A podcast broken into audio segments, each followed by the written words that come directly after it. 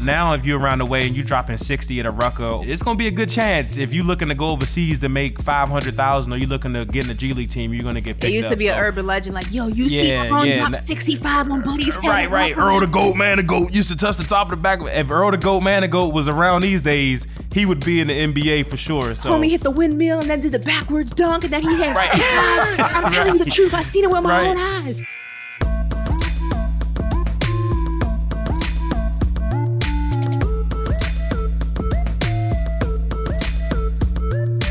What's up? What's up? Welcome to Certified Buckets, the can't miss NBA podcast where we hit on all things hoops and culture. Brought to you by Uninterrupted. I'm your girl, Ashley Nicole Moss. You might have seen me on Sports Illustrated, SNY, you know, representing for my Knicks fandom. And also, if you follow me on Twitter, talking all the smack because my Dallas Cowboys are 4 and 1, baby. How about them Cowboys? Oh my God.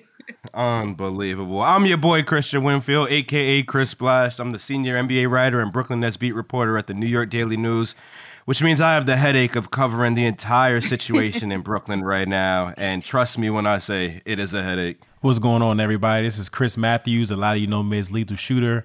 Um, I'm training your favorite shooter's favorite shooter. Um, lucky to be on this podcast with two amazing people. Aww, Lethal's always the sweet talker. Well, first and Right. foremost, thanks for joining us, everybody, and kicking it with us each and every week. Make sure you subscribe to our podcast wherever you happen to be listening. Get at us on social media at Certified Buckets. There's no vowels in the word buckets. Why? Because we're too cool for all that. We're on Instagram, we're on Twitter. Make sure you interact with us because you never know. You might hear your comment on air next show. All right, so we are going to do things a little bit differently this episode. The season starts next week, and I'm so excited because it's been a very long off season. And in anticipation of opening night, this week, our three on five segment, we put together a few awards to predict the upcoming season. Ladies and gentlemen, I present to you the Certified Buckets preseason awards. All right, so award number one certified sleeper. So, this award goes to a team that nobody is talking about, that everyone is sleeping on. Christian, I'm gonna start with you. Who are you giving your preseason certified sleeper team award to? You know, I think that for the Sixers, not having Ben Simmons ha- has kind of created a little bit of doubt as to whether they'll actually be able to contend in the East. But give, given everything that's going on with the Nets not having Kyrie uh, for as long as he's going to be out, which we'll talk about later, um, you know, the Sixers look like a team that are, are very strong. They, they, they look solid defensively in their preseason game uh, against the Nets, and they didn't have Ben Simmons, they didn't have Tobias Harris, they didn't have their six best players, well, six of their best players out there. Um, Joel Embiid is just going to be dominant every single year. There's nobody I think in the NBA that could stop him one on one. And and these guys just look like they've built upon last year. Last year, obviously, they had that disappointing exit. Um, to the Hawks, and uh, I think they're ready to take that next step. So that's one of my sleeper teams. Another one I've got is, is the Chicago Bulls. If they don't absolutely implode, and, and that's never off the table uh, with, with with the Bulls, I think they're a team that can really make some noise because you've got Lonzo, you've got DeMar DeRozan, you've got Zach LaVine, and you've got Nikola Vucevic. You've got kind of like a four point system there. It's just you know, can they keep it together? You gotta choose one. Stop playing safe. Stop playing safe. Pick one. If I had to pick one, I, I'd go with Philly. I think people are overlooking Philly, and that's a team I think that could come out of the East. No, I agree with you, uh, Chris. Uh, I was I was going to say the Bulls myself because you know they're they're getting the the fame a little bit on social media, but nobody's bringing up their their uh their name for like the playoffs and stuff of that nature. And I feel like there's there's they're going to be one of the teams that come out of the East because in the preseason the way they were moving the ball, it seems like it was less pressure off Zach LaVine. So I'm excited to see how this works because you know the one thing I can say about Caruso and the one thing I can say about that that, that player Ball, they know how to they know how to play basketball, and I'm excited to see them work. If I can't pick my New York Knicks because it's bias, um, I'm gonna head over to the West Coast and I'm gonna go with the Utah Jazz. I think people Okay. are underestimating a healthy Donovan Mitchell. Now, this, of course, is gonna be based on the fact if he can stay healthy for the entirety of the season, or at least the part of the season that really matters the most, right after that All Star break. But I think people forget how good of a team this actually is when all the pieces are moving and clicking and gelling at the right time. Um, Um, I'm a huge fan of Donovan Mitchell. I think Rudy Gobert, obviously, there's a reason that he's won Defensive Player of the Year so many times. Right. I think they're really well coached. I think they're deep in all the right places. And I think they're a really complete team. And look, the West is going to be a lot more open than I think people think. Obviously, everyone's all their eyes are on the Los Angeles Lakers, as it should be. You have a team of five Hall of Famers, right? But the Clippers, you know, that's kind of up in the air, that situation. Is Kawhi going to be able to play at all this season? And if he does play, how, what month is that going to be when he's actually able to start practicing with the team again? And is it going to be a little bit too late? Will Paul George be able to hold down the fort in his absence? Obviously, you have the Phoenix Suns. A lot of people say they haven't really drastically gotten better. They're pretty much the same team. And because Sure. a lot of people say they kind of lucked into going coming out of the West last season because of all the injuries and things like that, with a highly competitive West team, will they see that same magic again? I don't know, but I I think that the Utah Jazz are probably one of the most complete teams in the West. So you definitely cannot sleep on them. That is for sure. I would agree with you there, Ash. You know, one thing we know, two things we know about the Jazz, they're always going to give 100%, and the defense is always going to be solid, right? That's the trademarks of a Quin Snyder team. A- And as long as that Donovan Mitchell and Mike Conley pairing continues to to grow, and then as long as Donovan Mitchell takes that year over year leap, like we've seen him do every year in his career, um, I, I don't see very many teams out west being able to deal with them, except for you know I'm saying the Lakers. Um, really, that's it. You know, I, I think that the Jazz are going to give a lot of other teams out west a hard time. Yeah, absolutely. You know, Spider deserves some postseason success. That is for sure. Facts. Absolutely, he goes hard. Oh, for sure. Facts. I mean, Yeah. listen, it was sad to see him go out the way that he did um last Right. season because he was playing great basketball and ultimately the league is just better with him in it. Um, just like I feel about Klay Thompson and Golden State. I know we didn't mention them, but you always got to keep a lookout for Golden State. The Splash Brothers are reunited and it feels so Facts. good. I'm so excited to see them back together on my TV screen. It was a long, sad season seeing Steph Curry fend for himself out there. It was, it was tough. It was it was a tough time for Golden State Warrior fans. Award number two, certified breakout. Okay, so this award is given to the player we think is the next major NBA superstar. Okay, superstar.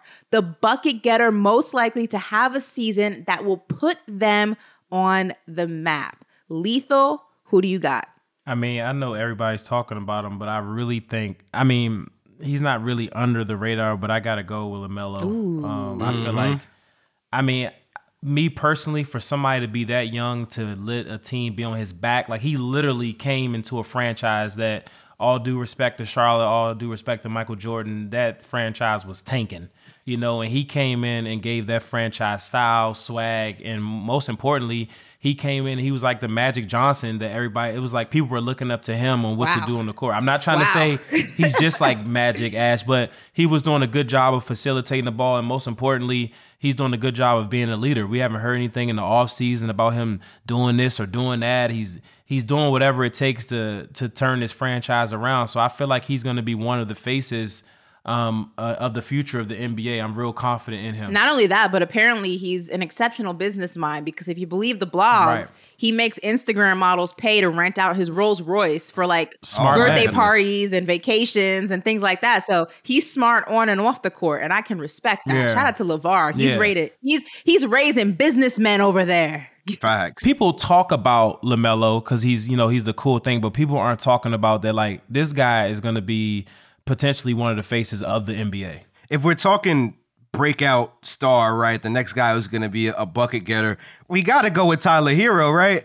I mean, he's over here saying that, you know, I feel like my name should be in the category of Luka Doncic and Trae Young and Ja Morant. That would make him a breakout star. How do you honestly feel about that? Because look, I've worked with the Miami Heat in, in some capacity, you know, being on sports radio in Miami for two years. I, you know, was involved in those press conferences and those media days and things like that. And Tyler Herro, I think, has a great has great potential. I really do. I don't think we've actually seen it. I think we've seen it in spurts. I don't think we've seen it consistently. I think that's the critique of him. I think that when he's really good, you're like, Tyler Herro is the future. He's going to be one of the stars in the NBA. And then when he's really bad, you're like, okay, so we probably should have traded this guy, right? But to put yourself in a conversation with someone like Luka, who's carried an entire franchise respectfully by himself, because Porzingis, you know, has his own situations. When you put somebody in a conversation with Ja Morant, who is the future of the Memphis Grizzlies and is also my pick for this award, because I think that we're going to see a level of Ja Morant that we have not seen yet. You kind of look Sure. at Tyler Herro like, yeah, the potential absolutely is there. I can never doubt someone's potential, but we haven't seen it. So how can you say it? You know what I mean? You know, here, here's what I'll say.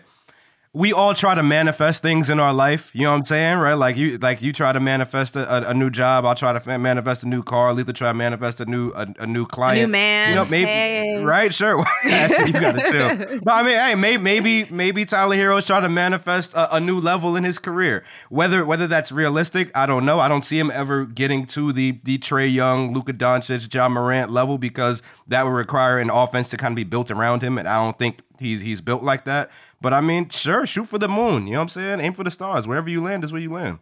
No, I agree with you as well. Uh, to, compare it to those names, those those players are literally putting an entire team on his back.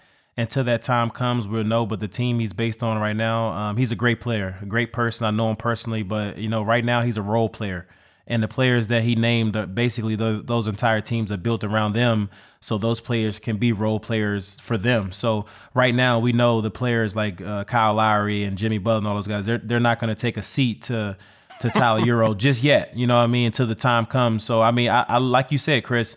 I love that type of energy because that shows the type of he's pissed. He's pissed because he knew last year, uh, you know, as a friend, he, he shot very bad. He played very bad. He didn't play to his level of excellence. absolutely.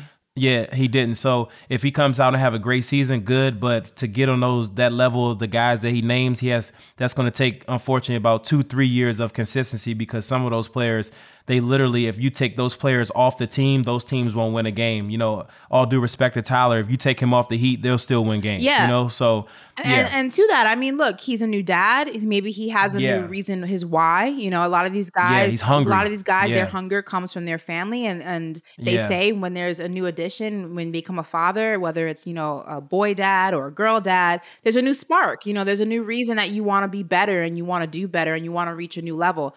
Um, I do think that Tyler Herro is also in a really good position because when you are on a team that has Jimmy Butler, that now has Kyle Lowry and Bam Adebayo, who's going to be the future of that franchise, your development can fly under the radar a little bit. You don't have to be under the same amount of pressure that same microscope that those guys that I just mentioned are. So you can kind of develop at maybe a little bit of a slower pace at your own pace and not feel the pressure of the franchise on your shoulders. And that's something that he should definitely use to his advantage because you are, you know, not you're not the star of that team.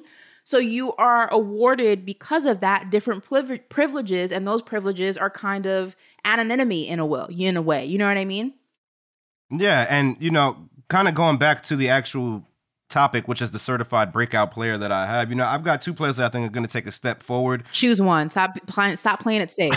Listen, this is this is why players get mad at me too. I always got two questions instead of one. Um, well, well, Jordan Poole doesn't necessarily fall into the superstar category, but I think he's going to be a guy that breaks out this season for for Golden State. We've seen what he's been able to do in preseason, but in terms of taking that step from star to maybe superstar, I, I think we're going to see a different form of Jaylen Brown this year. Um, I think the Celtics team actually needs him to step up. I think Ime Udoka is the perfect type of coach for what they're trying to do. And uh, you know, Jaylen Brown is a guy who we've seen him be that three point threat. We've seen him be that that defensive stopper. But what happens now when the the defense is so keyed in on on Jayson Tatum that they need somebody else to create a shot? Well, before it was Kemba, before it was you know what I'm saying, before it was Kyrie, before it might have even been Terry. Now it's it's gonna be more time. Where where where is Kemba? Why, why is Kemba not in Boston anymore? Where is he? You know, you know, Kemba, Kemba's at home. Where is- You where's home? Kemba went Where's home. home? Kemba went home. He's on. He's a Knick now. That's right. That- That's good. New That's York Knicks. Just want to go ahead and put that out there. Just a No, these are facts. But but I think Jaylen Brown is the guy that we're gonna see take that that next step, and I can't wait to see it. Yeah, I mean, it, and Boston definitely needs that because they seem to always be one step away from being the team that we expect them to be every single season. Right, So, hundred percent. all right, so award number three. Now, this is one of my personal favorites because it's all about the swagger. I'm talking the Certified Swag Award. This is given to a player with the most drip. Too much dip on their chip, as Cam Newton would say. The man you would most likely catch strutting down a runway. Lethal, I'm going to start with you. Who do you think has the wardrobe to turn heads this season? And I'm going to be mad if you take my pick, but go ahead. Um, I'm not really big on fashion because I, I don't really dress as much as these guys. But the one guy that definitely inspires me and, and makes me say, you know what, I'm, I'm going to wear some jeans today, or I'm, I'm going to wear some jeans get- today. or, or, or, or I'm gonna.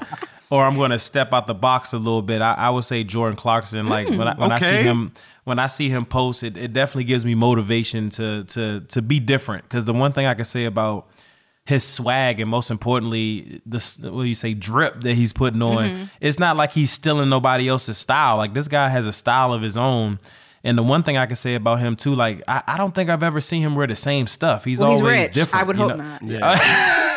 You know what I mean? so yeah so that's my guy shout out to my guy jordan man keep it up you're motivating a lot of us out there to, to step up our wardrobe and, and, and you're changing the game You know, there's there's a lot of fly guys in the A NBA, lot. But only one of them is on the board of Saks Fifth Avenue. Only one of them we see over International Fashion Week every year. That's James Harden. I, I I think he's just gonna be the flyest guy. Just I mean, I, I got a chance to interview his stylist before, and his stylist is also PJ Tucker stylist, and PJ Tucker gets fly. Mm-hmm. So so that's also gonna play into it. I, I don't think there's anyone that's really competing with him. That that man knows how to dress. I'm gonna go Russell Westbrook because Okay. Brody is just listen. Brody is different, and I love it. I think one of the favorite, my favorite things about him is that people can say whatever they want about him, about how he dresses, but when he wears something, he believes in every single aspect of it and he wears it with confidence. Right. And I think a lot of the times that's what fashion is, right? Fashion is subjective, it's art. So what you like, I may not like, and what I like, you may not like, but that's what's cool about it. And I think that what makes people different is not necessarily, you know, the thought that goes into the outfit or, you know, how much it costs and things like that. It's the attitude behind it. And I think that's the difference maker in anything that you wear. And Westbrook has this attitude like, you don't like it, cool. You don't have to wear it. I'm wearing it. And this is what it looks like.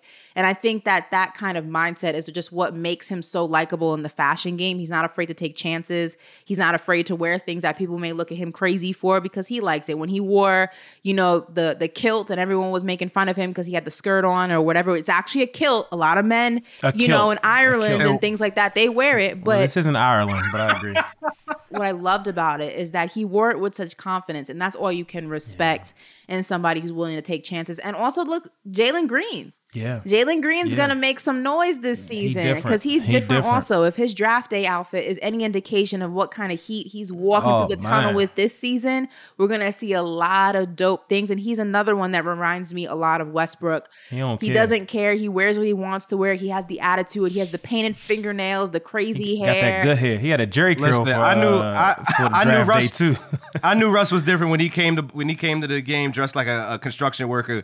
When he had the little the little joint on over it, I, I I- I knew at that point it, it- he was beyond saving. So do, Oh, do your thing, Russ. I think that you have to love, you know, Brody for that. I think you either love him or you hate him for that. And I think that that's what makes him so endearing. I think on and off the court, just in his game also, he just does not care about people's opinions of him. He's very secure in who he is. Yeah. He's very aware of what his goals are in life. He knows what his character is. He knows who rocks with him. He knows who doesn't. And if you don't like him, he doesn't care. He's still moving how he moves. And I can respect people who have that mindset because that's kind of that's a lot of how I think. And I think a lot of people should move like that. So shout out to Westbrook. I appreciate I you. agree.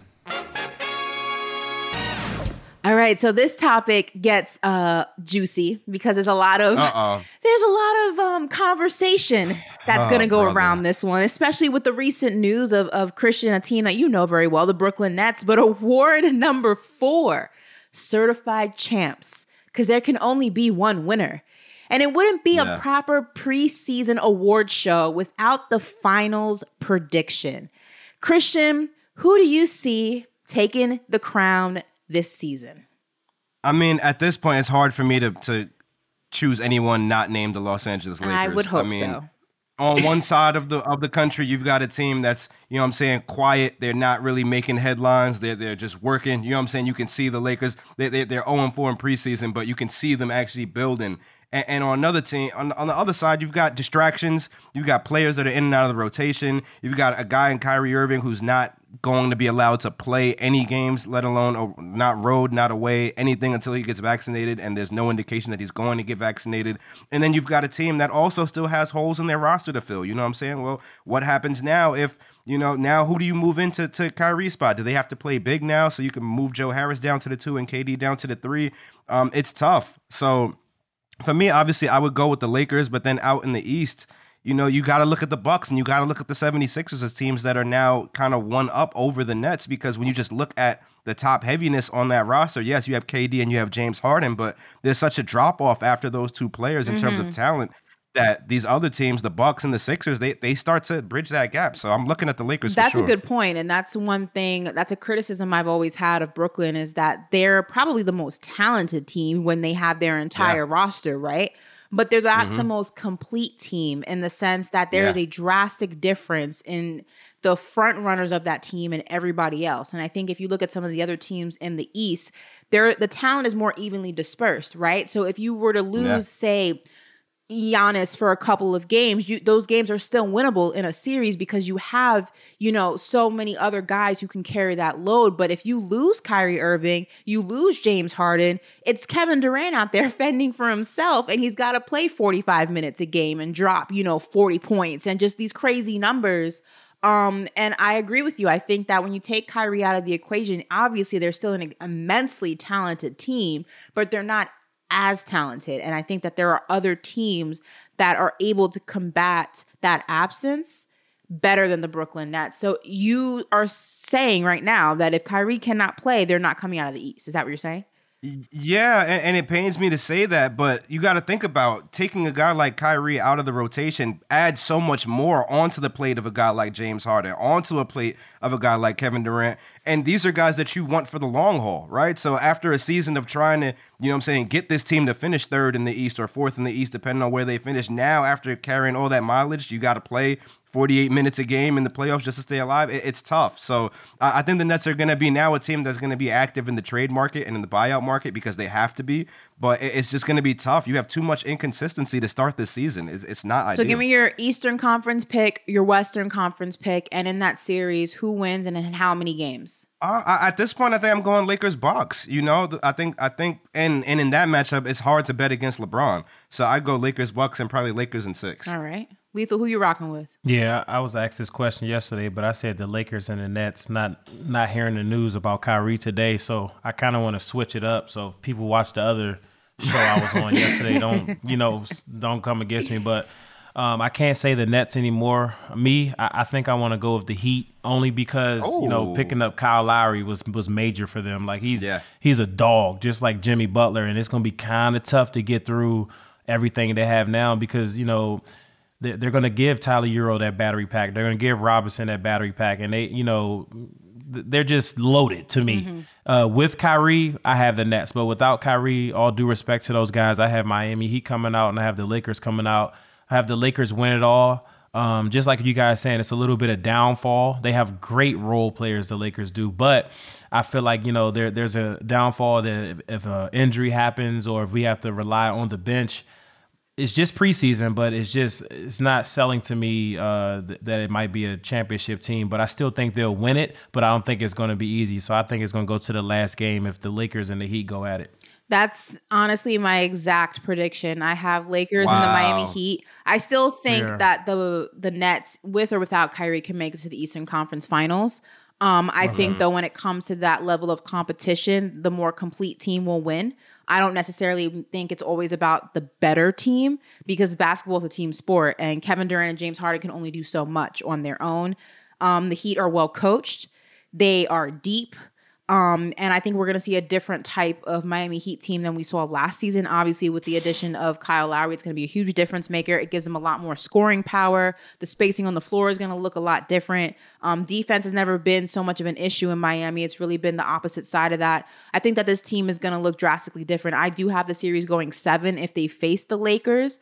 Um, you know, anything can happen in game seven. Obviously, my gut tells me to go with a LeBron James led team, especially if they're fully healthy. Um, but it's gonna be a dogfight for sure.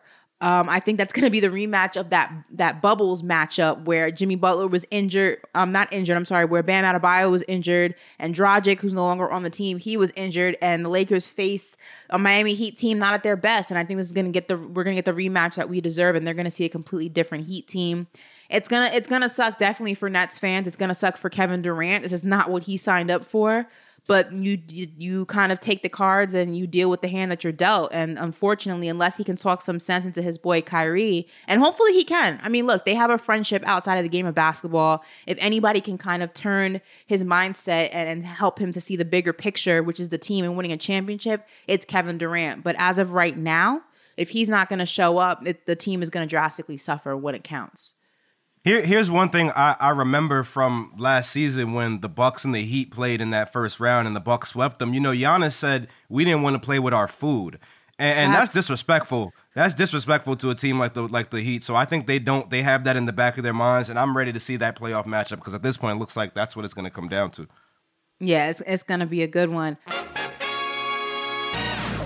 All right, so last but certainly not least, it's the certified bucket of the year. Now, this goes to a player who we feel will be an absolute walking bucket this year. I'm talking about they eat, sleep, drink buckets. They just make it rain. And it is the player that the league will not be able to contain. Lethal, as the certified bucket on this panel, who do you have?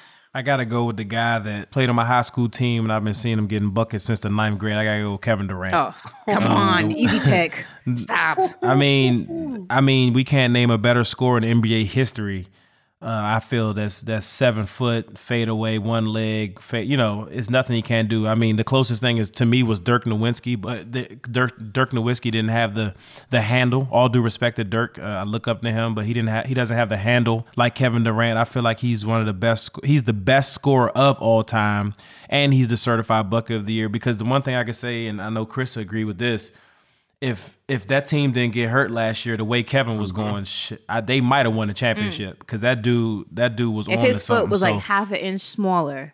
If, if it's oh, you already know. You know he wears like oh, he wears man. like a twenty two. So you know what I mean. So that's my guy. I think about that every night. I'm sure. I'm sure he does too. I'm sure night. he looks yeah. at his feet and he's like, "Damn you feet." It's crazy. this close. And, and Lethal, Lethal stole my pick, but I got a backup. You know, I I do think that Jaylen Brown is going to take that step forward, but I think mm. Jayson Tatum is also going to mm. take another step forward. That man is unguardable. You know what I'm saying? His bag is just so deep. The way he's able to get, he can get his bucket wherever he wants. He can just walk up the court and shoot over you. He can score basically every different way that you ask. Um, and I, I think that he's going to be a guy that's going to be like actually tough to stop. Like unguardable this year for sure. Mine's gonna be a little bit different. I'm gonna head down Uh-oh. to the 305 and I'm gonna go Bam Adebayo. I think mm. what? Yeah, check this out. Check this out. Bam no way. Oh, has been goodness. talking about how he's been working on his three point game all season long. Udonis Haslem. Hey Ashley, everyone says that every there's there's video evidence, and Udonis. There's always video as Udonis Haslem. Check this out. Udonis Haslem, the president of the 305, says that the strides that Bam is going to make this season are going to be unprecedented. I think the only mm. thing that has been mm. missing in his game, and if you watch Bam closely, which I have, you know, working at one point with that team, like I mentioned, and also living in Miami, you can't not see a Heat game. I think that Bam's game, the only thing that he's really missing is that long range and an accurate mid range. And if he has put the work in and he has done all these and made all these strides, like it is being said that he has, He's going to be very, very dangerous this season, and he's going to be very, very hard to guard. I think that we are going to see Bam Adebayo 2.0, and I think that this season is going to be um, the foreshadowing of the Bam that we are going to see in this Miami Heat franchise for a very long time. That is a exceptional player, and I think Miami and Pat Riley knew exactly what they were doing when they drafted him. It, it's gonna be a, oh, it's gonna Ashley. be a fun it's gonna be a fun season to watch. I'm telling you. I have faith in that, Ash. Oh, I have oh, faith Ashley. in that. I have faith let, in that. Let me let me let me. And this is coming so from a Knicks fan, the, so just just put that into perspective. So the Nets hired hired Kyle Korver this summer as a as a shooting consultant, whatever you want to call it, player development consultant. And the first thing he did was work with Bruce Brown and Nic Claxton. And Bruce Brown is a guy who couldn't shoot the three last year, but over the offseason, we're seeing these videos of him knocking down threes in training camp. Uh oh, here comes Bruce Brown. Here comes Bruce Brown, three and D.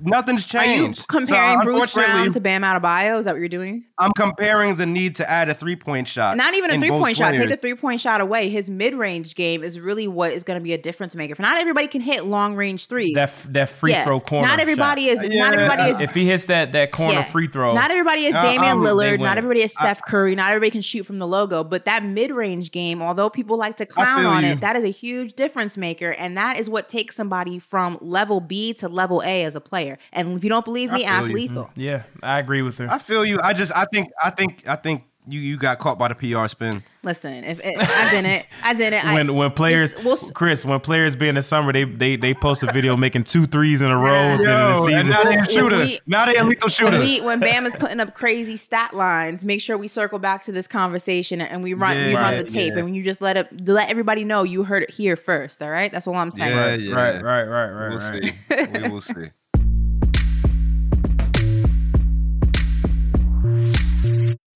Cool. That does it for three on five. Let's see what's popping on the timeline. You know what time it is. It's time to scroll down the timeline. It's on the TL. Ashley, I know I know you got thoughts on this. So The Rock commented on the obviously we had the, the Tyson Fury and Deontay Wilder fight, and I'm I'll just say real quick, I am so disappointed, so disappointed. in my boy Deontay Wilder, and, and I'm gonna get on that, but I want to go to, to you, Ashley, first because I know you got you got some thoughts on this. The Rock tweeted about this fight, and number one, first he starts off by saying this is one of the greatest fights that he's ever seen, which I mean, it, it was a one-sided beatdown if you ask me. But that's just me. And he said this for two reasons. Number one is that he, Tyson Fury was undefeated going in, and he said congrats to him as a champion and his friend. And he said it was a beautiful and resilient performance from Tyson Fury. And then he says what and a quote unquote on the shield heart that Deontay Wilder has. And he said he was inspired by both men. I wasn't inspired by that performance because I watched I watched Deontay get beat down. Uh, Ashley, what did what do you think? I mean, I think I think I was inspired by this fact that simply this was the best I think we've seen Deontay Wilder. If you if especially if you compare it to the first two fights. I mean, he listen, he had the fight of the dog in him. He would not quit until he had to quit. And I think especially seeing the last fight where it was forced to end because his trainer threw the towel in. And when I interviewed him a couple of days prior to the fight, he wanted to go out on his own terms. And for him, that meant if he was going to lose, he was going to lose by knockout. He wasn't going to lose because someone ended the fight for him. And I think that's what he's referring to. I think a lot of fighters, athletes in general, just have pride. They want to go out on their own terms. And that's exactly what happened. He went as far as he could go with him. I mean, listen, Fury is a better boxer. Let's just call it what it is. But I think that, you know, Deontay Wilder would not quit. I mean, couple knockdown after knockdown, he just kept getting up and he kept getting up until he couldn't get up anymore.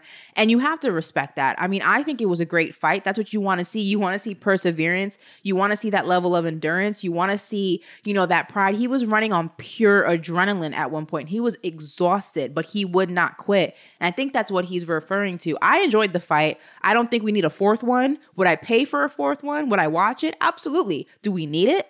No. And I'm also, you know what? I also have an issue with this. Deontay Wilder is American. How come all these Americans are not rooting for their own people? Why are we rooting for the British dude? What's going on here? You know why? You know why, Ash? We don't we don't even I mean, I'll give why. Drake a pass. He's from Canada. He doesn't know any better. But why are we doing?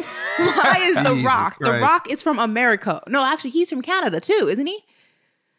Uh, I don't know where the Rock is from. know. Oh, I don't know. Uh, I know he know- played just know- Canadian football. Maybe he he's is from. Canada. I'm not quite sure. But if he's from America, The Rock, you have no. Actually, he is. He's from Hawaii, I believe. Let's let's check that. Josh, go ahead and, and let me know where The Rock was born. Josh is one of our Listen. producers. I want to know where The Rock was born and raised. And if it was in the U.S. of A., he should be I ashamed think of he's himself. from Cali. The man has one combo. He throws the same combo all the time, every single time. It's predictable. He's coming with the jab, and then he's coming with the overhand right. From Miami. Just want to put that out there. He's from the 305. Rock is from my oh, so so get your people, Ash. the audacity of you, Dwayne Johnson. I am tired of watching Deontay Wilder throw the same fights, and it's like, oh, I'm coming to get you. Like you know what's happening, and it's just the most predictable. Of course, he's gonna lose every single time. No, I don't want to see a fourth fight because we know how that's gonna go. He was he had the opportunity to maybe train with Floyd Mayweather, chose not to do that. Instead, just going with the same one-two punch that he always goes. I, I have no sympathy. Yeah, I gotta agree with Chris. Like watching that fight, you know, all due respect to The Rock and, and Deontay, but that fight, that fight was just sloppy. Like I just felt like Tough you crowd, know, tough like like Chris, crowd. like Chris was saying, like you know, let's say somebody is a street fighter, cool. A street fight is not help you with this guy. You got to get the right coaching, and for and for somebody like Floyd to offer the coaching and you to say no, that's that's unacceptable. Because the one thing about Floyd, he's going to teach you how to protect yourself, and that's the one mm-hmm. thing you could tell that Wilder he doesn't know how to do. And you know, and I'm I'm not a boxer. I'm not in that in that jungle fighting with him, but it, it looked like he should have had better conditioning as well. And another thing to me, it looked like, and I could be wrong. I'm just going off fights that I've seen growing up. He he doesn't protect himself well. It looked like he was just just swinging all over the place, and Fury's just like, all right, let me just stretch this fight out for Vegas in the 12th ah, round. He's gonna knock his He ass out He because statistically is not a good counter puncher. well, that's well, whatever you're weak at, like you know, Ash, you have to work on. And one thing I can say that this fight, he was just throwing anything and everything, praying that he connected. Yeah. And, and I'm a big fan of his. Like I was in a house, guys were placing bets. I, I lost a lot of money because Oh, the, the- yeah, the one time that he knocked down Fury, I thought I won, and then I'm just like, God damn, this guy gets back up again. And I'm thinking that that Wilder's gonna be. He, he doesn't even like know how to retreat away. I felt like me, like I said, we're not in this fight, but why not move around a little He's bit? not Take a, your he's time not and a, then. he's not a good counter puncher, and a lot of boxing, a lot of boxing is good counter. But that's why you need to hire the best to be the best. No disrespect to his trainer. I- I heard that his trainer wasn't even a good, a good boxer. So the thing I'm trying Oh, to say snap. is like if you have the top guys that wanna that wanna help you, take the take the help and make the guy that you want to Hey, make your real in- trainer, let him be up under And them. Malik Scott, that's his trainer. In his defense, Yeah. a lot of coaches weren't good basketball players, but they're really that's good not- coaches. That's that's that's, that's true. But I tell you one thing: if if I'm training a guy and Ray Allen reaches out to my client and says, "Hey, man, I want to help your client." Hey, look, bro, fuck that. We need to get Ray in the gym tomorrow with us. You get where I'm coming from? Like, like you got to have some type of pride there. Like, like you got to wake your client up sometimes. You you said who called you? All right, Reggie Miller. Let- Let's get him on a jet. On a jet. You get what I'm saying? Because you got to have some type of be smart. You know what I mean? I know you want me to be your trainer, but look, bro, if Reggie Miller's looking to be your trainer, let's make him the lead trainer and I'll go up under him and I'll just assist him. So you get what, I would- mean? What would be the NBA equivalent of this Tyson Fury, Deontay Wilder kind of trilogy, this rivalry, this beef? Like, what would be the NBA equivalent? I would say probably it has to right be a when SmackDown, Chris. when when when. Oh yeah, that's right. Because it's not really a rivalry This- if you're that not wasn't winning. a rivalry. They ain't no rivalry. You getting your ass Okay, kicked. let's not let's not compare it directly. It'd probably be Kobe and the Suns, right? Kobe and the Suns, those quote unquote rivalries where Oh, right, the Lakers right, right, always right. won and they wanted to jack rivalry, and They it really wasn't right, right. It, it- it really, I, I think that'd probably be it. I, don't- I don't remember. I, don't, I don't know what else. Well, I would say the bet. I mean, if not making a, a exact comparison to the Fury Wilder right, right. beef, but I would say Right. the Knicks and the Miami Heat. That was probably one of the NBA's best beefs. I mean, those used to be physical altercations. Like they would physically Yeah. scrap each other. My parents would Yeah. tell me stories all the time back in the 90s when you'd watch those games. It'd, it'd be like watching a boxing match Yeah. because it was Right, smoke. right. Especially when Pat Riley decided to leave via fax. Yeah, we didn't forget Pat. We remember Pat. Okay, we remember what happened in New York. You sent us uh, sent us a fax resignation that you weren't coming back because James. You know what? I'm not even gonna get into that. But okay, there's a lot of trauma there. But those used to be some of the best games to watch. And I think you know, even though it's died down a little bit, still don't rock with each other. It's just it's forever smoke. yeah. Maybe, maybe, maybe LeBron versus Steph. You know what I'm saying? The Warriors ran off three of those titles. L.A. versus Boston. Yeah, there's a lot of different rivalries, but again, this isn't. You can't really claim rivalry if you haven't got a win under your belt. Next up on the timeline, we've got an article from GQ that labels Megan Fox and Machine Gun Kelly as quote unquote Hollywood's new power couple, whatever that means. Now, we could debate Hollywood power couples all day, but what I want to know, Ashley, who do you think is the sports world's most influential power couple? Do you have one? First of all, calling Megan Fox and Machine Gun Kelly a power couple, I feel like is a stretch because I can't dear. name one Machine Gun Kelly song.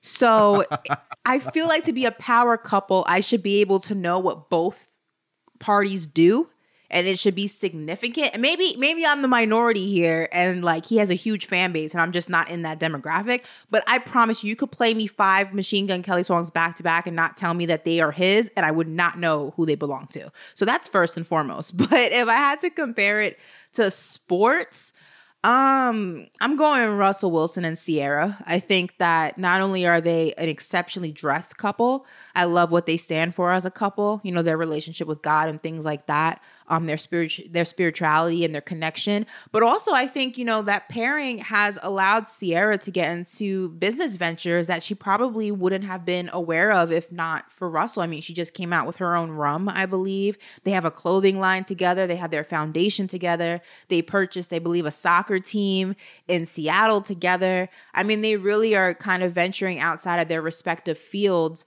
and tapping into business markets together to create that generational wealth and to create that business portfolio. And I think that's a definition of a of a power couple is what you guys not only can do individually, but what you can do collectively as a group. And I don't think, you know, Megan Fox and Machine Gun Kelly have really done anything collectively except give us some fire pictures on Instagram, which respect, but I mean, it doesn't help me any. So no, I agree. Um, you know, I trained Machine Gun Kelly, and the one thing I can say, he's not one of those guys You that trained post- him? to do what? I trained him. Yes, he played basketball. You can see some of it on my page. Oh. He, he, he's he's a basketball fan, and I mean, he act, he actually can hoop. You know, he's not a bum. He he's should. Not one He's of those seven guys feet tall.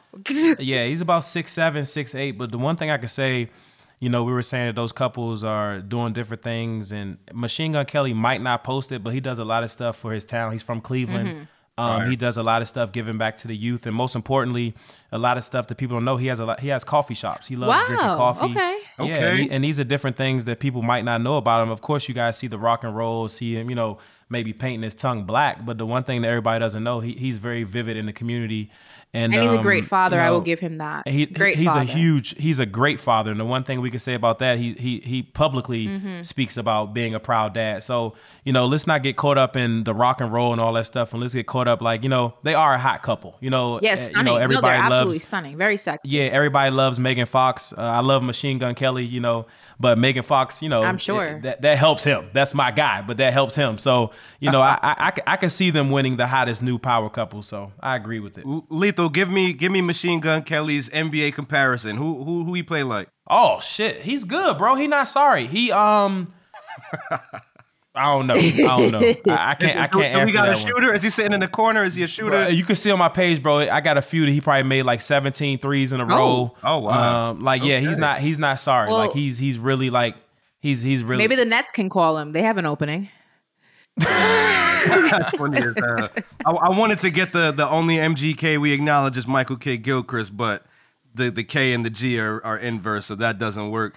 Um, I, I would go with Iman Shumpert and Teyana Taylor. They're honestly, um, I, I I love them. I actually, funny story. Uh, I got a chance to interview Teyana Taylor when I was in college at Hampton. She came and performed uh, during our homecoming weekend, and that was kind of like the first like big name star that I got to interview. And she was just so cool. She was chill. Yeah, she's mad dope. I've, I've met her a few times. We're both from New York. Obviously, she's from Harlem. I was born in Brooklyn. Yeah. So I've run into her a bunch of bunch of times throughout the city and stuff. Very dope. Cool chick. Yeah, and and then obviously there's Shump. You know what I'm saying? Shump is New just he's legend. that guy. I, I appreciate him.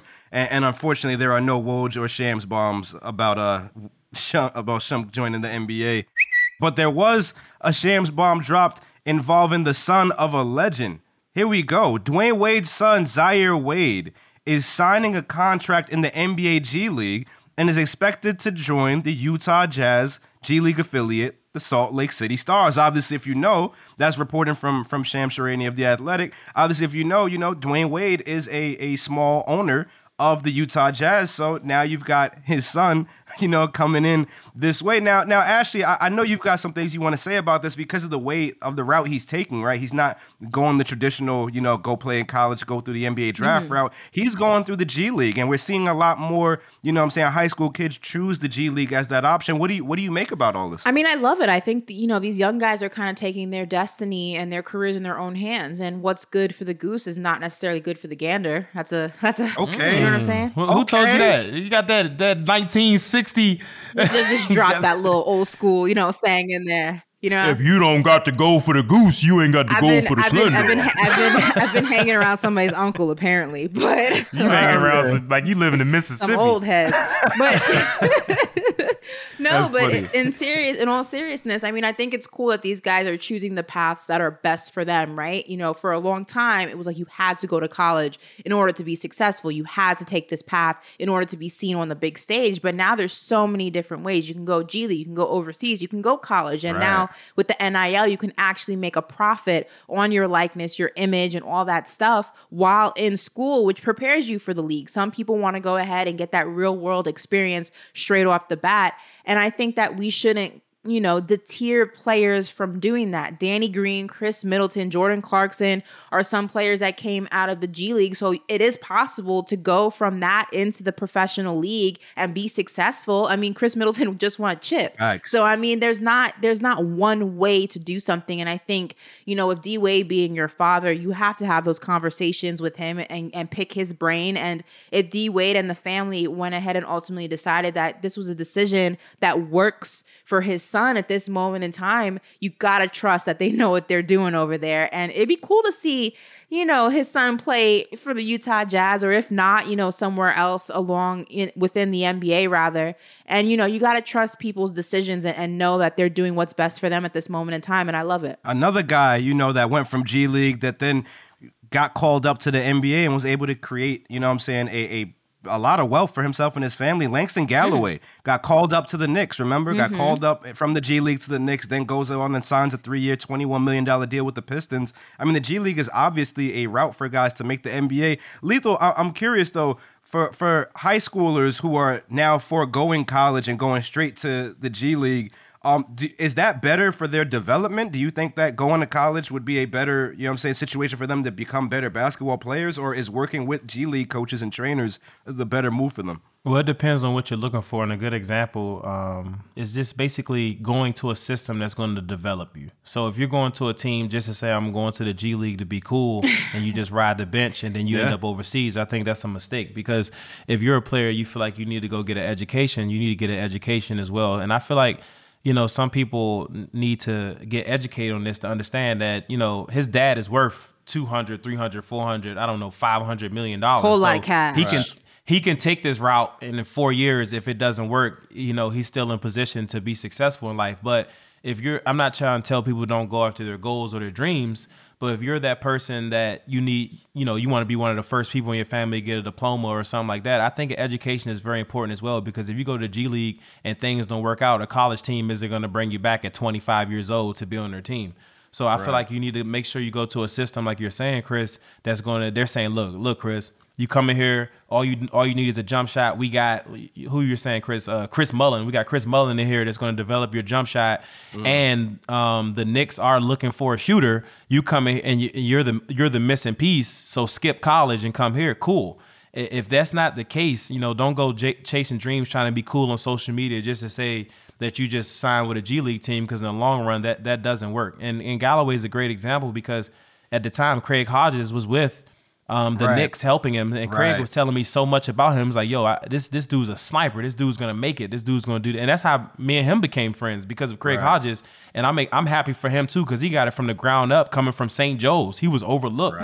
So th- that's that's a diamond in the rough. But how many stories are there to be particular right now in the NBA? It's, it's not many. You know what I mean? So I feel like just make sure you make the right decision for you and your family. And if they believe in you and you have a structure after basketball, do it. If you don't have a structure after basketball, get an education. And then right after there, you make the decisions. I think I think that's a good point too because look, at the end of the day, not everyone's going to be able to go to Duke. Not everyone's going to be able to go to UNC. Not everyone's going to be able to go to Syracuse. Not everyone's going to get into these big programs. And we talk, you know, Jalen Rose said something really interesting to me when I interviewed him in Detroit.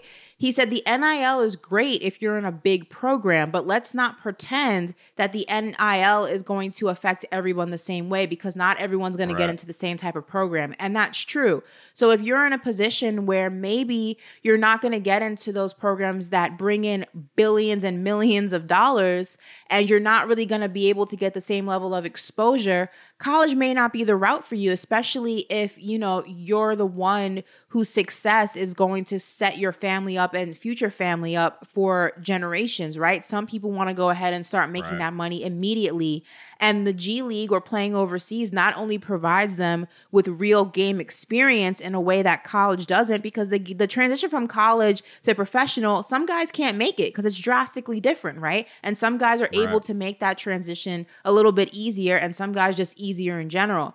But the G League provides you with the kind of the best of both worlds. You can still develop, you can still make money, but it's also giving you real world experience of what it's potentially like in some capacity, obviously not exactly the same of what it's like playing in the professional basketball league. And you know, that's you know, some for some people that's priceless. That's just that's really what they want. Yeah, and and two things, you know, I- 100%. Number one to any Jazz fans listening to this podcast, this episode, you know, I I don't think we're gonna see Zaire Wade in an actual Utah Jazz NBA jersey this You season. don't know you know, that. that's. Yeah, I, I I would be if if he is in a jersey, then you know just how much power Dwyane Wade got in that organization because he is. You know what I'm saying I, that's a team that's angling for a championship, right? They're trying to compete and to try to get basically a high school kid onto the floor uh, so soon. I, Yeah, I think it'll true. be tough, but shout out you shout outs to Dwyane Wade. You know what I'm saying? That's you know what I'm saying. If you're a father and you a position in a position to put on for your son the way he just did, I mean, massive win, huge win. I think it's also interesting too because you look at Zaire and then you look at somebody like Bronny James. This is a perfect example, right? Bronny has so much more exposure than Zaire has gotten, although they kind of came up at the same time. And that goes back to this conversation. The exposure really is sometimes priceless because you can be so talented, right? But if nobody knows, then it doesn't give you the same opportunities that somebody else may have. And yes, people say if you're you're super talented, people will find you. That's not true because I know some pe- talented ball players at Rucker and Dyckman who nobody knows them from Joe Schmo on the corner. You know what I mean? That doesn't necessarily mean Yeah. talent doesn't necessarily mean exposure. So I think we have to respect that the game is changing, the way to get into the NBA is changing, and everyone's path Yeah. is going to look drastically different. And it, there's no right or wrong way to get to the same destination. That's ultimately how I feel. I think it's different. I think now is way more opportunity for the guys that are at the Dyckman's and the Ruckers now because of social media. Facts, that's true. Back, Right, yeah, back in the day, you know, we might skip out on a guy like, damn, man, homie might have dropped sixty points at the Rucker. was like an urban Shit, legend. you- right, right. Now, now if you're around the way and you dropping sixty at a Rucker or a, um, Drew League or something.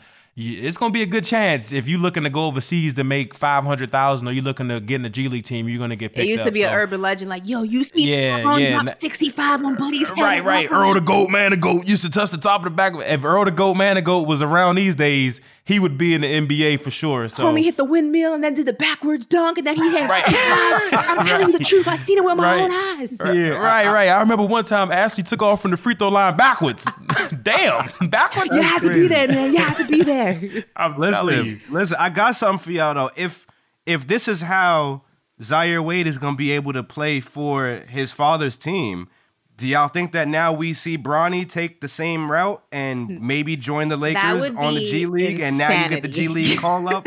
I think LeBron's got more than enough power to pull that. That would be well, of course. don't know. LeBron James basically owns the Lakers, yeah. but that would be Might as well be a- be a minority owner of that team, I too. truthfully would like to see both Zaire and Bronny take their own paths. I think you know it's hard enough when you have a father that's a professional athlete, but when you have a father that's a Hall of Fame level athlete Yeah, and somebody to the level that D Wade and LeBron James are, it's a little it's Right. it's added pressure. And not only that, I mean, Bronny shares LeBron's name. You know what I mean? Of course, we call him Bronny, but he's a junior. It's just it's unnecessary pressure. I think that these guys deserve to kind of get out of their father's shadows and and carve Yeah. and and showcase people who they are outside of their last name and their DNA.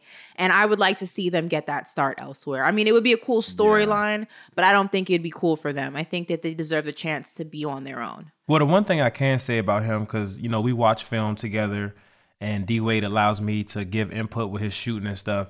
He actually has gotten ten times better. That he has. um, over the years. Like, like, like, and, and I can say this as a friend because D Wade's my guy, and he lets me, you know, do stuff with Zaire as far as when it comes to shooting and watching film.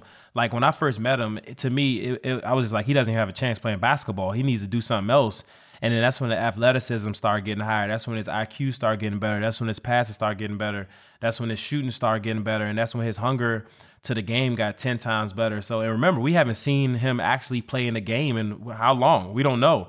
So I, I feel like, you know, he's not just this kid that's like, it's just D Wade's son. Like, I feel like he's a kid that if he wasn't D Wade's son and he was saying, all right, look, I want to go play for overtime or I want to go play uh, something for Nike or I want to go play for the G League, I think they will take him because uh, he has that ability right now it's to be developed into a pure NBA player in a few years if he continues to get bigger, stronger, and um and and shoot the basketball at that size. Right, and we've got history of uh, of Hall of Fame players with kids that have not panned out to their level. no, and it's nothing wrong with that. Nothing That- that's wrong like with that's it. like yeah, it's nothing wrong with Sometimes that. the apple Yeah. does fall far from the tree. It just is what it is. You know what I'm saying? And she go with sometimes the apple do fall far from the tree.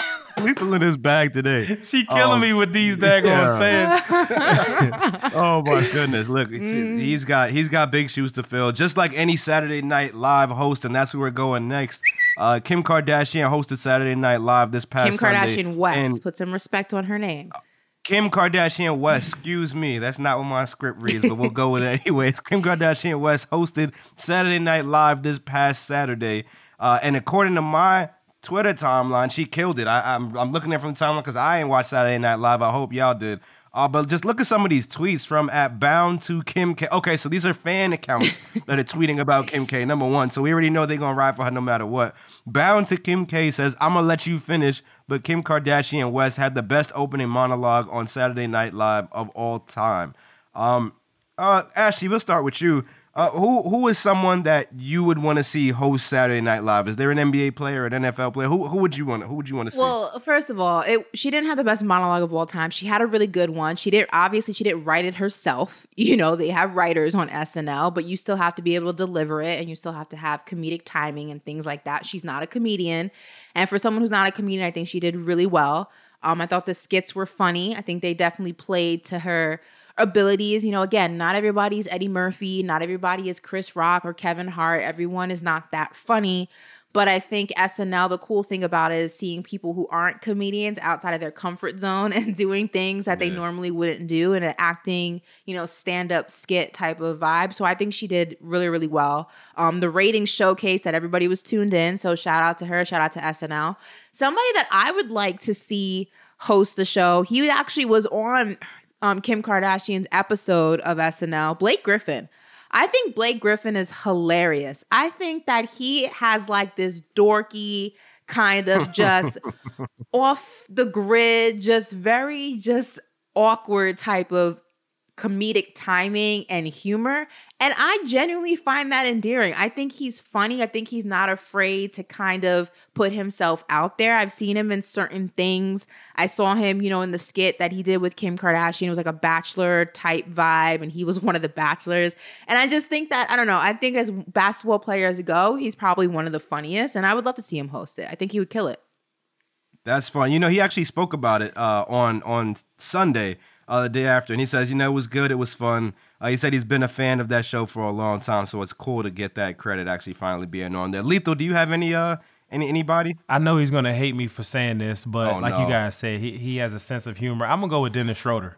Uh, Because the situation that happened, I know Saturday Night Live will have a, a killing with that episode. Like as far as like the situation that happened to him with the money situation. So, and the good thing it showed us too, um, he he's making a joke out of it, if that makes sense. So I feel like he Mm-hmm. can go in there and and and they'll and the comedians and stuff will do some skits that it's like people are losing money and he's the reason why or something. Like I think people will be that would people will find that. I can't even see don't know. him doing an opening monologue though. Like I can't. I can't. Really? I, I know him personally. Like, and that's yeah. Like Dennis is real. Like he's real chill, real funny. He's a comedian, but like you say, like it's social media, it's NBA, so it's like th- they're a certain type of way. But Dennis is a funny dude, and and, and another thing, he's very talkative. You know what I mean? So yeah, don't don't get him. I think he's he he'll be perfect for that. He he'd be good as long as they don't offer him a four year, eighty four million dollar deal to do something. In his defense, he said he never saw that contract. Okay. He never saw it.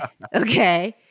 Listen, I I do think that DeAndre Jordan would be a good pick for, for Saturday Night Live just because he's one of the most hilarious basketball players I've ever been able to cover. And just him, I think maybe you do something with him and Blake Griffin on there together. They're comedy, they're jokes together. That that would be. I hilarious. think Jimmy Butler would also be pretty hilarious. Like I feel Oh, like Jimmy goodness. Jimmy has a funny sense of humor. Like Jimmy's always cracking jokes at pressers. Yeah. He's always cracking jokes like on social media. Um, the guys in the locker room will tell you he's funny. I mean, the man was charging twenty dollars a cup for a coffee in the bubble. Like, you know I Hey, that's that's that's that's a that's a genius move. You And when what I you- mean? and when- if, if they're gonna pay for it, put it up there. And when you ask him why he was charging so much, he said these guys are millionaires; they can afford it. Like, Right. Fact. I Right. think I think are- Jimmy would do really really well. I think it'd be funny. Listen, I know we, we spoke on on good fathers in terms of uh, Dwyane Wade putting on for for for Zaire Wade. We've got another father uh, that's kind of doing a lot. Uh, LaVar Ball. Oh, gosh. Uh, Lethal, I know you you kind of wanted to to talk about this, but LaVar's got some some nine hundred dollar big baller brand sneakers. What? And l- w- w- let's say this. Number one on certified buckets we support black business right? That first and foremost I, I, there's there's a, a a pharmacy around the corner owned by a, a, a nice older black woman. I go there every time you know what i'm saying? I need toothpaste. I need i need you know what i'm saying deodorant whatever it is. I'm not going to target. I'm not going to to any other store. I'm going to her. I'm giving her my money even if she's charging a little bit more. Nine hundred dollars, lethal. I, I know you said you had some some things you wanted to say. This, I'm not giving LaVar Ball nine hundred of my hard earned dollars. I don't know about you. Wait, time out. Before before Lethal gets into this, he has nerve to drop his shoe the same day his sh- his son's shoe dropped with Puma. That is audacity. Oh, that's LaMelo's shoe Dang. just dropped. His first signature shoe just dropped with Puma, and this man unveils a BBB nine hundred dollars sneaker. Come on, come on, LaVar. riding LaMelo's coattail. Is he riding the coattails of his son? That no, that's called a business. How do you ride a coattail of your son and he made the son? That's out of control. I mean, you can't let him have his moment. He can't have his moment. I feel like I feel like you know when we say, "Oh, how come his price is that price? How come Dior is the price? How come Balenciaga? How come those companies can sell stuff at a certain price, but when when somebody takes their price up, it's like, oh man, this person is tripping. That's the value that he wants it to be at, and we all have an we all have an opinion to buy it or to not buy it. But I think he does a good job of doing that because he knows what it's going to go viral. That's like me and you, Chris, and as we all come out with a certified bucket hoodie, right? And then we post on our platform, the hoodies are going for twelve hundred dollars. What is everybody gonna do in the comments? Oh my goodness, why does it cost so much? Then it's gonna go viral. I'm not buying it for twelve hundred dollars. Y'all got me But twisted. he, but, but people do buy, as what you know in fashion. Are people out here buying twelve hundred dollar hoodies? Oh, for sure. Absolutely. And you can charge whatever you want for your products, right? But I think when you look at Dior and, and Louis and Prada and Gucci and those Right. brands, What's the difference? that's What's the a difference? that's an established history of of luxury, right? That that that Okay. wasn't something overnight. Those prices those prices gradually increase in with inflation. Can we look to see how much uh, those brands cost when they first came out? Let, let's see. But I can tell you they were a fraction of the price. It was expensive. It was expensive in terms of what the dollar was worth back then. But if you look at Right. what it is worth now, I can guarantee you a Louis Vuitton bag in like 1920 doesn't cost what it costs in 2021. LaVar is coming out the gate with $900 sneakers that his own son, let's not. What's wrong with that? on. Let's not forget that his own son came out and said that his shoe exploded at one point. Let's not forget Everybody, everybody has had an explosion before. Adidas, Nike, Lonzo Reebok, come, but uh, Puma. they're not nine hundred dollars sneakers. It, it that's not the point. I got a question for, you $900 because you're big for on fashion. $900 Have you ever bought? Have you ever bought something of luxury and it ripped or something happened to it? Anything? No, I've been lucky. It it hasn't, but Oh, you getting money, money. I- oh, listen, okay. My listen, bad. I, I can't. it hasn't. hey, Chris, we can't compete with Here's this. You know what I mean? here- I, I wear Walmart hoodies. Listen, here's the, here's the thing. It does obviously it does happen. At the end of the day, a product is not a perfect thing, Right. right? But I think Right, when you buy certain products, you expect certain quality. And if you're gonna go ahead and straight out the gate charge something that's nine hundred dollars, and you have somebody with the ball last name, and I'm talking about Lonzo going on the record and saying that the shoe was defective and it exploded, you kind of look at it Right. sideways. And on top of that, the fact that he posted a video almost shading Melo's move to Puma also makes you look at the $900 value of the sneakers sideways also. I'm not knocking the hustle. I'm knocking the way that he's going about doing it. That's the issue that I have. Yeah. I'm knocking the hustle. Listen, if you everybody's talking about support black business, nah, how about you support your community? Stephon Marbury dropped them Starburys, right? For how low? Look at Lisa, Shaq. you had some Shaq did the same at some thing. point. Shaq did the same everybody, thing. Everybody and I support something and I support supported Marbury Yeah. and I respect him and Shaquille O'Neal, but I still respect LaVar Ball for what he's doing as well. And why why not drop it on the same day? Because I tell you one thing, I don't think LaMelo didn't know what his dad's going to do. Because the one thing we could say about them, they're all businessmen and they were raised by. This is the same guy that was buying his kids. I could be wrong. He bought like somebody like a Lambo or something in high school. So he knows he knows exactly what he's doing. So LaVar, if you're listening to this, just know I'm behind you. I mean, I don't got nine hundred dollars.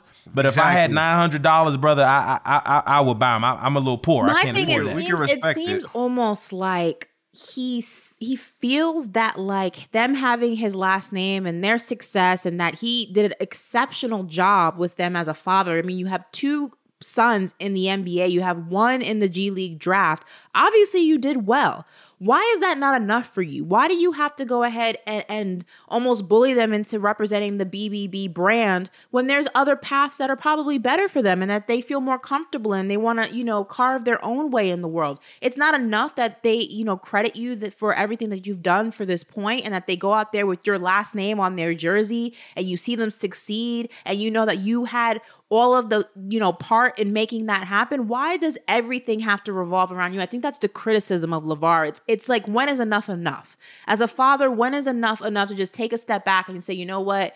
I would love for them to rep the family business and the brand but it's okay if they don't because look at what we did as a family. Look at look at what we have we've accomplished. We've already beaten the odds. And i think that's the criticism of him. It's just it's icky sometimes and i don't i don't know. It rubs me the wrong way. I can agree with you with that. Listen, Lonzo is making enough money, and LaMelo's gonna be making enough money. They need to just start paying LaVar an allowance. not an allowance That, that'll, jesus. that'll shut all this down. All right, before we end the show, let's get into the certified bucket of the week. Verified with our stamp of approval, it's the certified bucket of the week. Every week we pick one lucky person that's the certified bucket. This week, uh, myself, I have to go with Candace Parker. Um, what she's been doing is, is, is unreal, and and it's crazy because I think last episode or maybe the one before that, me and Ashley and Chris, we were saying this is why we should watch more WNBA games because of the fundamentals, because of how they play in the game and how much passion they have. Now, not saying people have it, but now everybody's like, oh my God, these WNBA games are crazy. They've always been crazy. They've always been this good. It's just nobody was giving them credit. Um, I wasn't happy what she's doing to my team because Skylar's one of my clients, but keep doing your thing, Candace. Um, I trained her two years ago with the art of shooting for summer. Um, keep shooting that pill, but just ease up a little bit on the mercury, please. Please. and you please. also have to shout, shout out Diana Taurasi. I mean, they're facing off against each other. She was voted as the GOAT by WNBA Wow. fans. So the greatest basketball player of all time for the WNBA. And we get to see both of these sensational women go at each other in the WNBA finals. If you are not watching, you are missing out. I promise you. right. I'm going with Hillbilly Kobe. Oh, my God. You know what I'm saying? Austin Reaves, Lakers rookie. You know what I'm saying? I believe he went undrafted, and, and he's just lighting it up. I, I know the Nets brought him in for, for a pre-draft workout, and he didn't he didn't stick there. But I mean, the, the, the Lakers have a need for a guy who's going to be able to spot up, hit some shots, and he's just scrappy, running around, playing defense. He's he's like this year's Caruso, right? Except this guy's actually like gonna be like I, I I'm I'm really enjoying what I've seen from him. Do I think he's gonna break into the rotation? Probably not. But it's good to see a, a guy like that just you know what I'm saying running around. And then the nickname just Hillbilly Kobe is incredible. I mean if that's if that if that's the nickname you're getting out of college, then you're doing something right. Yeah, he got a J ball. I, I was very satisfied in watching him. But and the one thing we we all can say on this podcast too, he ain't afraid to shoot that thing. He he's out there Mamba mentality. love it. So stay Yeah. tuned because yeah. I gotta go with J.R. Smith. Um, he Yes, ma'am. He, he shot an 81 in his first golf tournament, and look, he used to golf just for the fun of it, but shooting and and and do art playing rather in a tournament is drastically different.